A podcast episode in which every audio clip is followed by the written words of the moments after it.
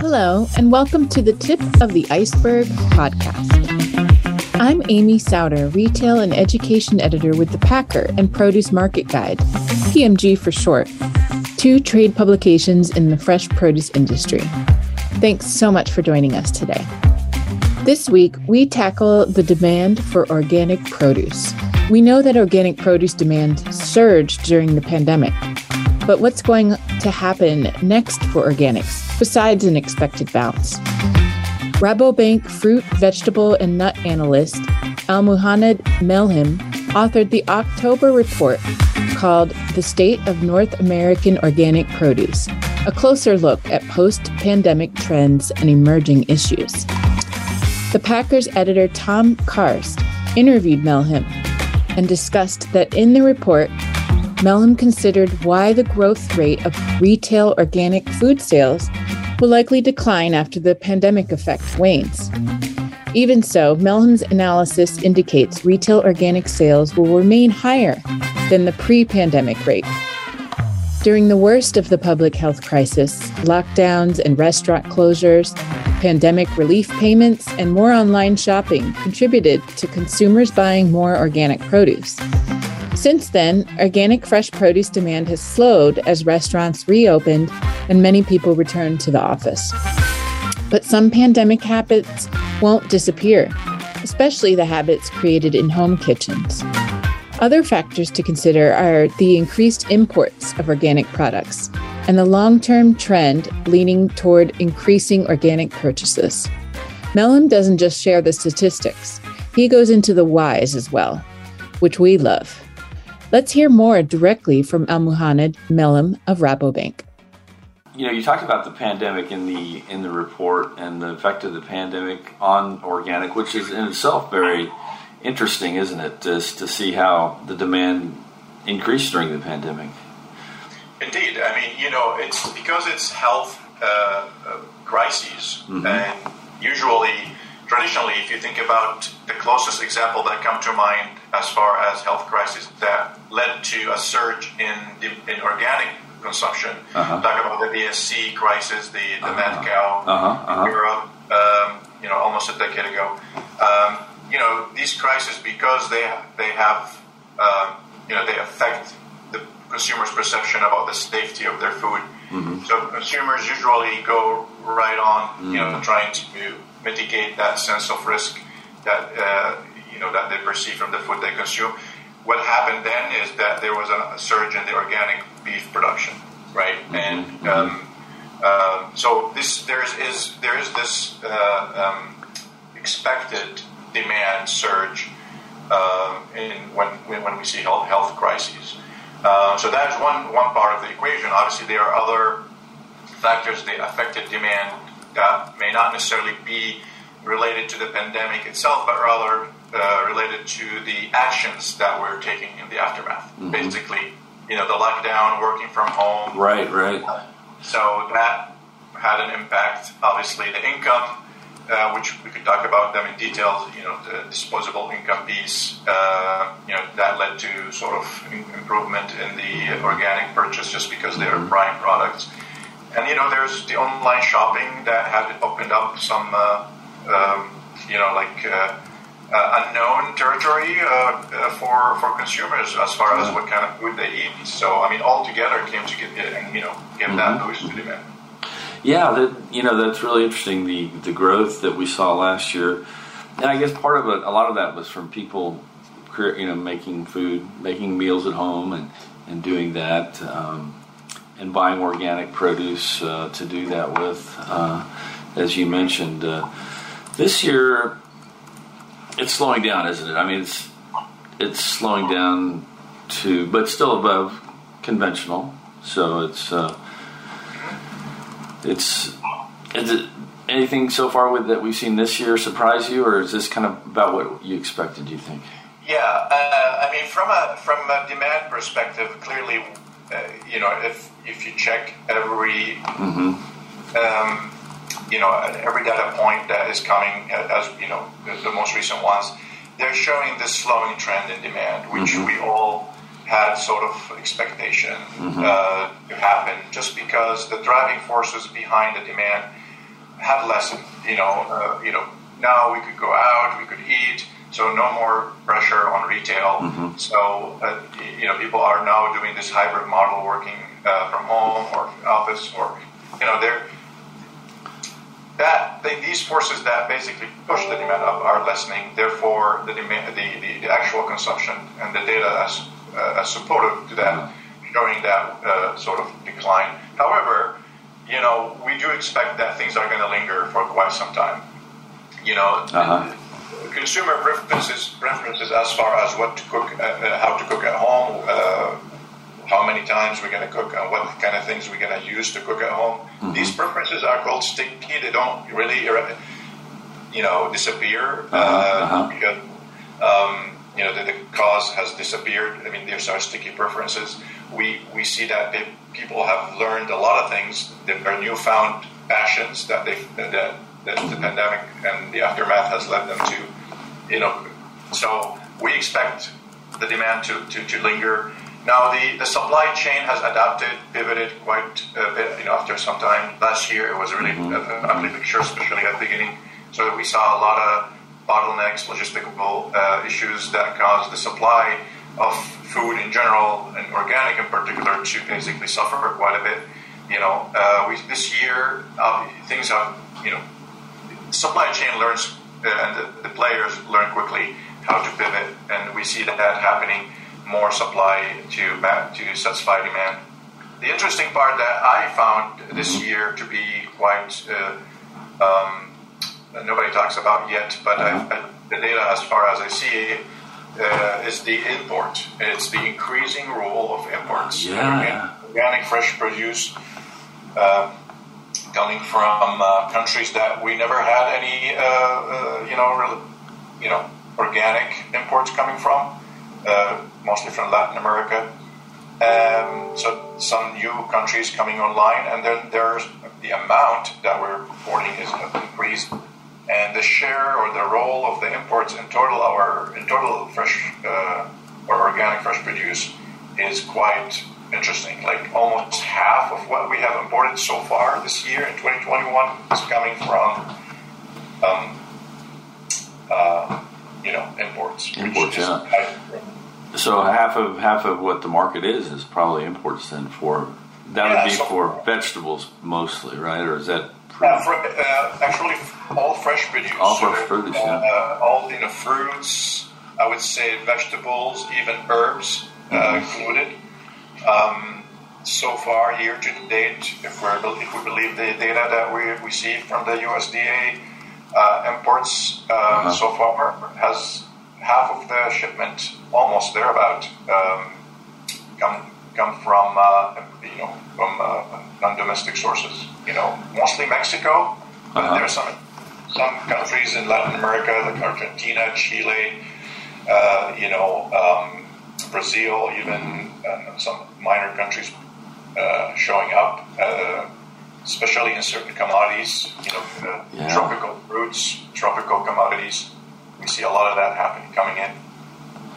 And we see some uh, hydro or greenhouse hydroponic type items coming in as well, correct? Some of that, or with there is no way of knowing the, mm. the, the, environment in, yeah. in which the product was produced. But I would argue that, let's say, we know, for example, tomatoes. Uh, you know, grape tomatoes, certain type of, you know, those uh, varieties of tomatoes, cherry tomatoes, grape tomatoes, mm-hmm. uh, plum tomatoes, a percentage of them, especially coming from Canada, plus bell pepper, I would say. Bell pepper, that's oh, another oh, yeah. thing. Uh-huh. Most of those, uh, I would, I, I, can't say with confidence the sure. share, uh-huh. but my share of them coming from hydroponic, you know, mm-hmm. mm-hmm. the Canadian, the Mexican. Yeah, interesting. Um, the the import trends, I guess, probably will continue. Does that is that something you can say with any great certainty, or, or do you feel pretty confident about that, or what, what's that? Yeah, so this is a very very good question, mm-hmm. and I've been thinking about it quite a bit. And there are two uh, um, two points to that question. The first is, all right, have, there is clearly now an infrastructure already existing as far as imports.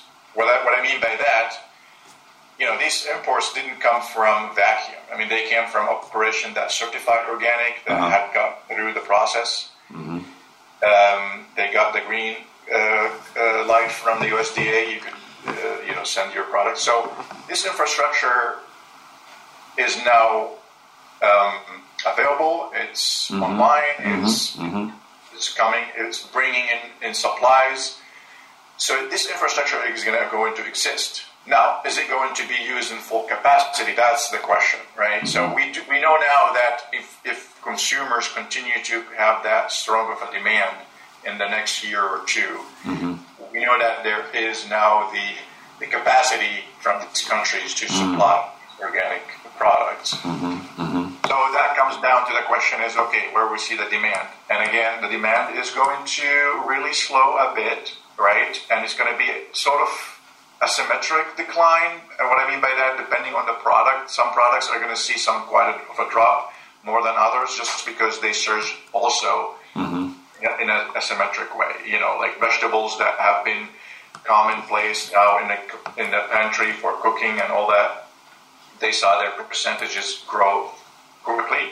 Mm-hmm. We're going to see their percentages to go down slightly just because we expect that the cooking and all uh, mm-hmm. that sort of related activities at home will decline. So I do expect that the, the import are going to be stronger, um, strong. Sorry, mm-hmm. for the next year or two. Now, is it going? Are they going to grow faster? That is a really tough question to answer at this point.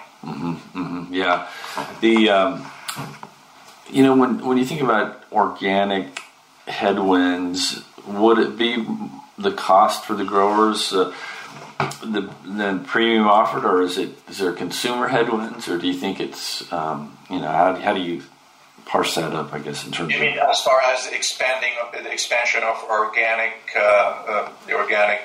Yeah. Oh, the organic slice of the pie. I guess is it Right. Um, you know, from a, from a demand side, clearly the organic uh, product has gained momentum among consu- uh, mm-hmm. consumers mm-hmm. here in the U.S.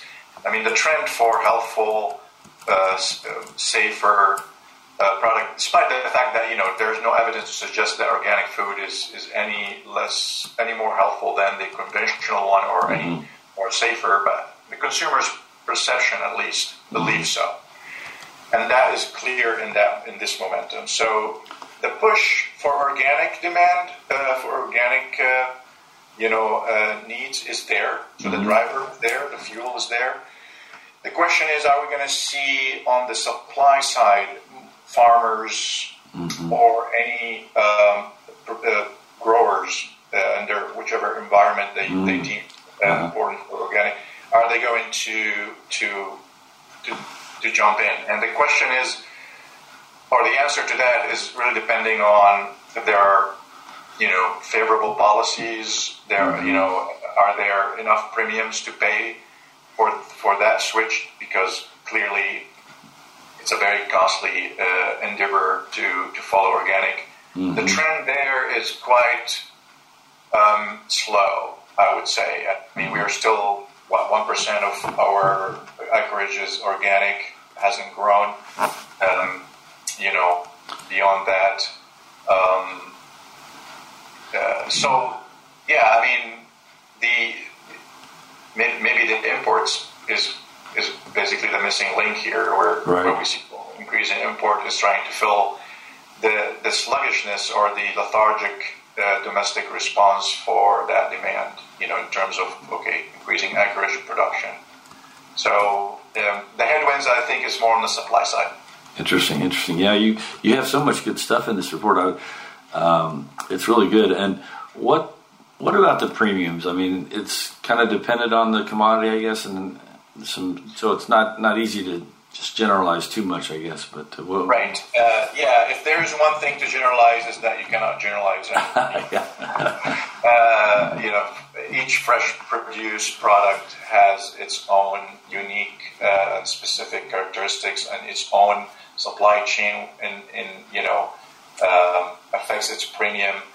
Uh, so, for example, if you look in gen- if you want to generalize, I would say I would put fruits and vegetables in two distinctive group, and I would say premiums for fruits have gotten quite pressured over the, over the years, mm-hmm. more so than the vegetable premiums, and that's because there has been quite an quite an expansion in the in the organic mm-hmm. uh, mm-hmm. production of fruits, which led them to become slightly more mainstream mainstream than vegetables. Mm-hmm. Um, and basically, by becoming more mainstream, they the consumers who become more familiar with them and demand them now more mm-hmm. regularly because they see them now in Costco and all these big stores.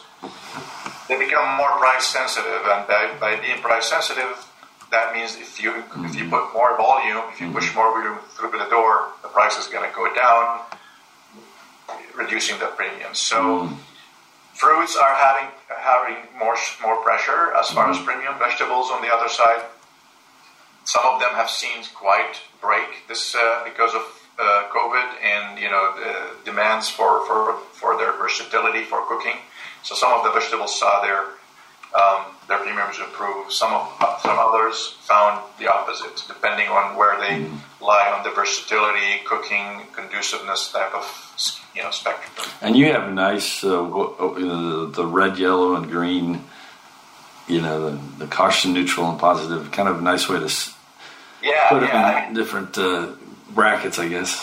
Yeah. yeah. so that's really give the entire the result of what we found for the for those who are going to be interested in expanding the supply side, mm-hmm. whether they are growers or growers, you know, um, we're give, well, giving them okay. So here are the crops that we think that if you do expand, you're gonna you're gonna see some sort of uh, um, you know pressure on the premiums because we have reached the point where mm-hmm. it's a little bit more mainstream. And then the the opposite side, the green one, is like okay, we, we truly believe that these products are are still going to experience growth and uh, without any sort of negative impact on their premiums in the short run. Mm-hmm, mm-hmm, yeah, and um, yeah, the the I guess your your one of your points there at the,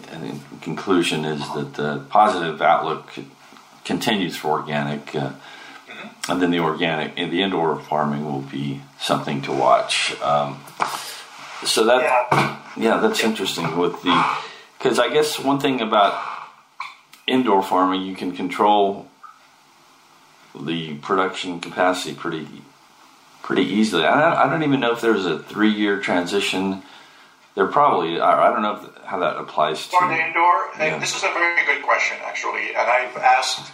Um, I had the I had the, the, the, opportunity to ask indoor growers about uh-huh.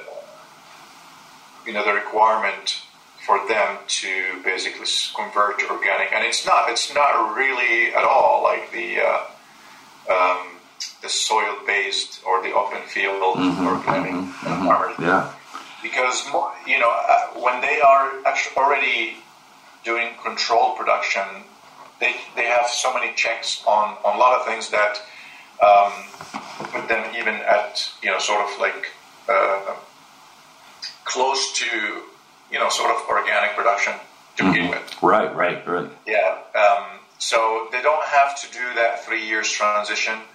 Um, they they do have low. Uh, you know, chemical um, fingerprint. Um, so yeah, it's not it's not as costly and uh, as time consuming or demanding the way uh, the open um, open field soil based production mm-hmm. uh, is. Yeah, soilless, soil free hydroponics. You could just you know hydroponics is basically the uh, the main term right now. Right. Yeah. It's it's if you were a soil soil based farmer, you would think, hey, that's cheating or something, I guess, because it's too easy to get into. Perhaps the, the barrier to get into right. it. Mm-hmm. Yeah, you're touching a very good point. Um, you know, if I were if I were to be an open field farmer and I have to basically look at opportunity cost to convert to organic, and I need to you know, three years I have to forego my revenue, maybe from you know conventional, otherwise conventional production. Mm-hmm. I have to put,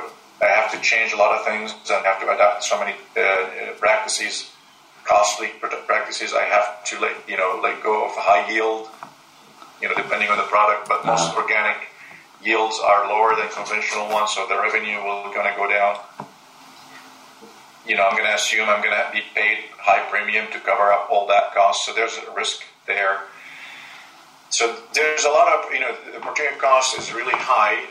Well, you look at those who are soil free, um, all what they need to do is probably like tweak their production, you know, remove some of the, you know, questionable uh, fertilizers right. that they use, or you know, and uh, do some paperwork, and they're they're good to go. You know, I mean that's, you know, I'm, I'm simplifying things obviously, but it's not the same process, mm-hmm. not the same lengthiness, you know, or or complexity by mm-hmm. any. Yeah.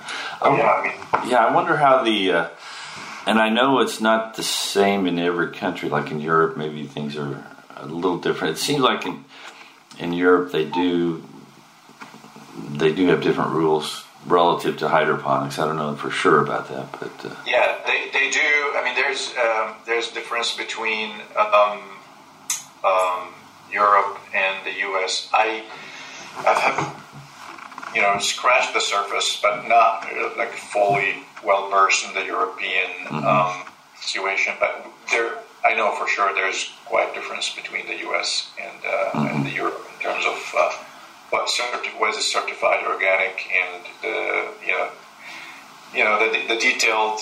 Well, very good. Well, this will really help. Hey everyone, that wraps it up for us today. Thank you so much for listening.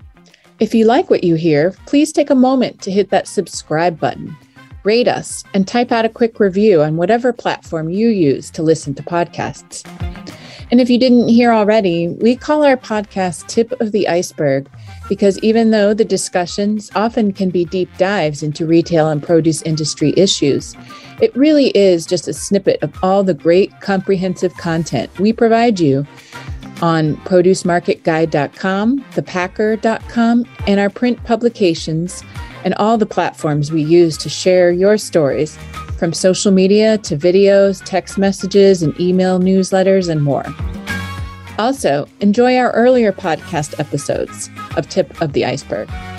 In our last two, we talk with Paul Lightfoot of Bright Farms and the CEA Food Safety Coalition. CEA is Controlled Environment Agriculture. And we talked to him about his negative foods mission of going beyond carbon neutral in sustainability. And in the episode before that, we hear from Lisette Garcia of Sweet Girl Farms on how her family operation evolved and how they handle challenges such as water shortages. And we'll have more of those great conversations from the industry each week. Thank you so much for your support. Have a wonderful rest of your day.